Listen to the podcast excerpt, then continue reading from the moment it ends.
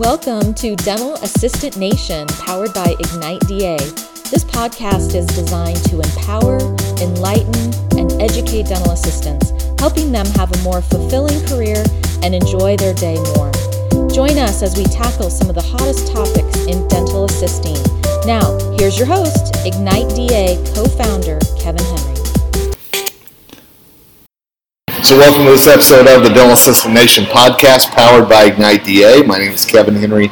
I am the co founder of Ignite DA and coming to you today from the Iowa Dental Association meeting in Coralville, Iowa, just outside of Iowa City, and uh, taking advantage of an opportunity to hang out with a good friend of mine and to pick his brain while we're both speaking at that meeting. And this is Dr. Bill Simon. How are you, my friend? Doing great, Kevin. Thanks for having me on. Hey, I'm glad to have you here. Would you mind just kind of introducing yourself to our audience a little bit? Sure, sure. I'm a practicing dentist in Chicago, Illinois.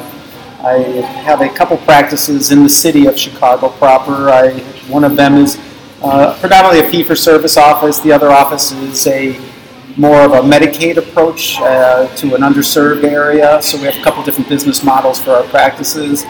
I also do some speaking to new dentists in different conferences across the country, Yeah. trying to mentor new dentists.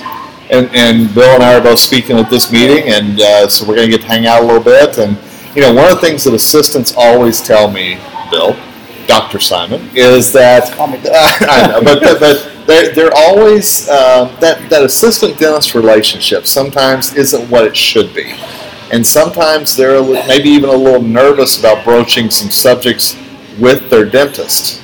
And you and I talked a little bit about that ahead of time, but I wanted to know kind of your thoughts, what you'd suggest to assistants if they kind of have maybe a little bit of nervousness about talking to something, sharing career goals, whatever it might be with their dentist.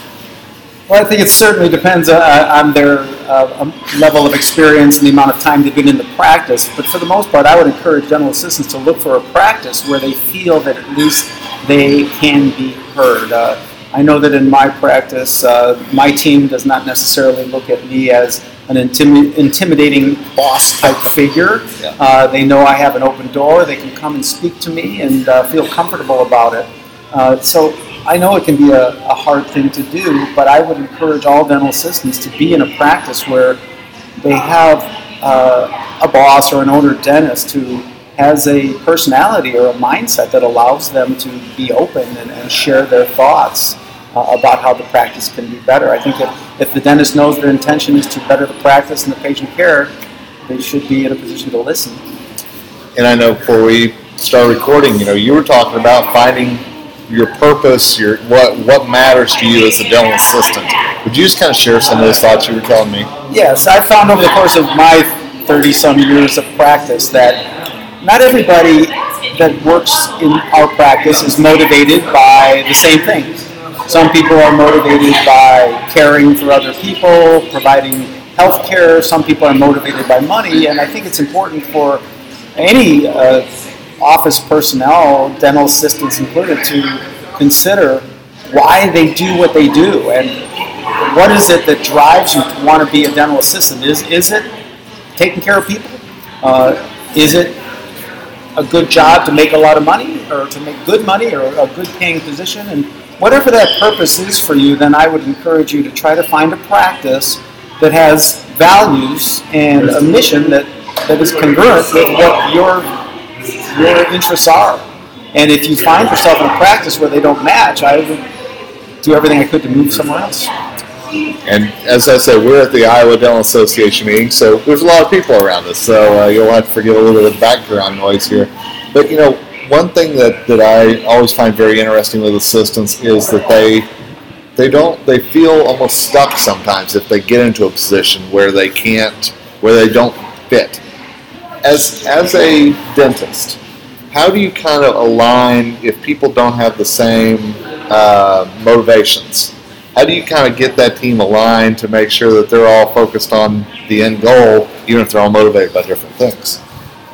Well, I think that comes from from the top, and the depending on how many people in the practice are at the management level, it might just be the doctor, it might be the doctor and the office manager, or, or the business manager. It might be the doctor, the business manager, and then a, and a set of of different managers throughout the office, a clinical manager, a a front desk manager, whatever it is. But I think that you need to look to the way that the management team and the owner uh, run the practice and, and make sure that it's run in a way that you feel comfortable. Yeah. Uh, I think that everybody in the practice has to be, as, as they say, I'm the boss. And you, I think that the ownership and the management need to get everybody on the bus and get everybody thinking the same way as they provide patient care.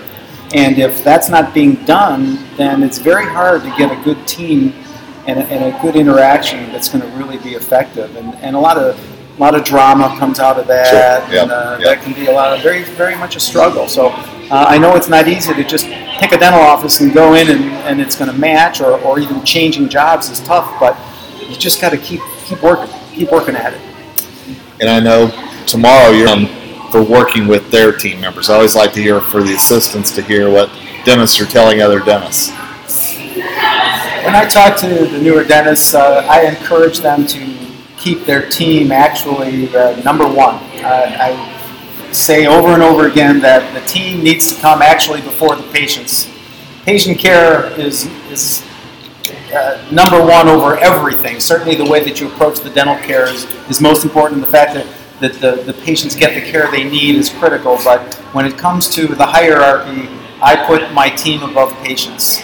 So I encourage the new doctors to understand that because uh, when you put yourself in a position where you have team members who feel that they're not being respected to the extent that some of the patients are, it's going to damage your, your practice and it's going to cause uh, disruption and it will prevent you from being the best office you can.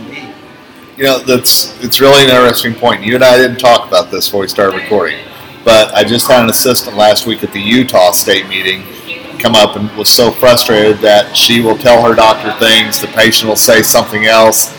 The doctor always side with the patient. She feels like she doesn't really matter. How do you how do you handle something like that? I mean, I love what you said about making the team feel important. But yeah, if, if there's a difference of opinion or whatever it might be between patient or what the assistant thinks or what the assistant heard versus what the patient will tell you, how do you kind of walk that fine line?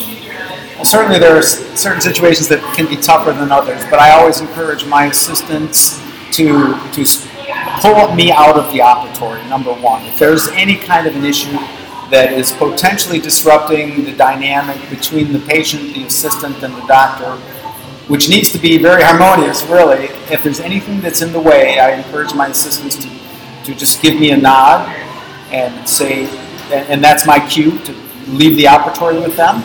We'll go back and we'll talk about what the issue might be, and then we come up with a strategy as to how we're going to handle it. But I would never handle it in a way where I would disrespect the assistant. And I think there's uh, there, there's plenty of doctors out there. I'm sure that a lot of your um, your uh, your assistants that you speak to have doctors that, that are on somewhat of a pedestal and they, they have that, that power position that they feel they need to, uh, to promote and, and sometimes it's at it's the assistant's expense in, in, in the face of the patient. So uh, I would be on the lookout for those doctors and those practices where you see that the owner, doctor, or the doctor that's in control has that type of an approach.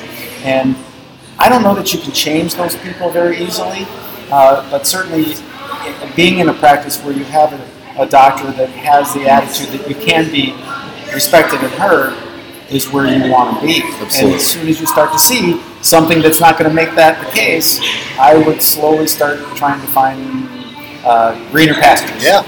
Well, and, and you know, it's it's funny you say that because that's one of the things we I often talk about is that life's too short to be miserable. Life's too short to compromise, especially when it comes to your values, your why, your core beliefs. So I love that I love that you're saying that as well.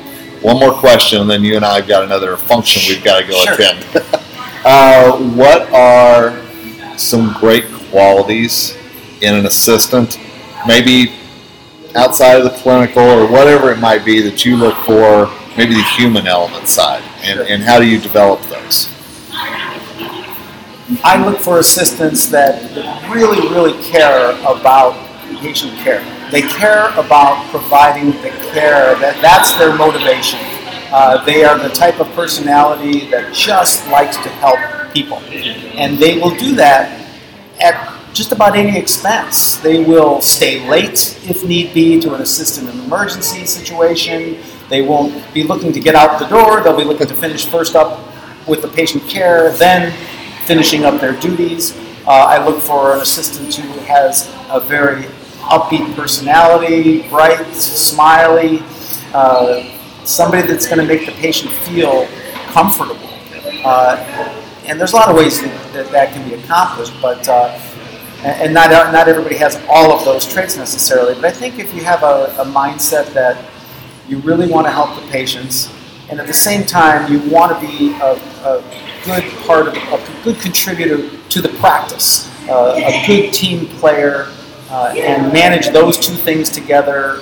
That's to me the thing that I'm looking for in the system. Cool.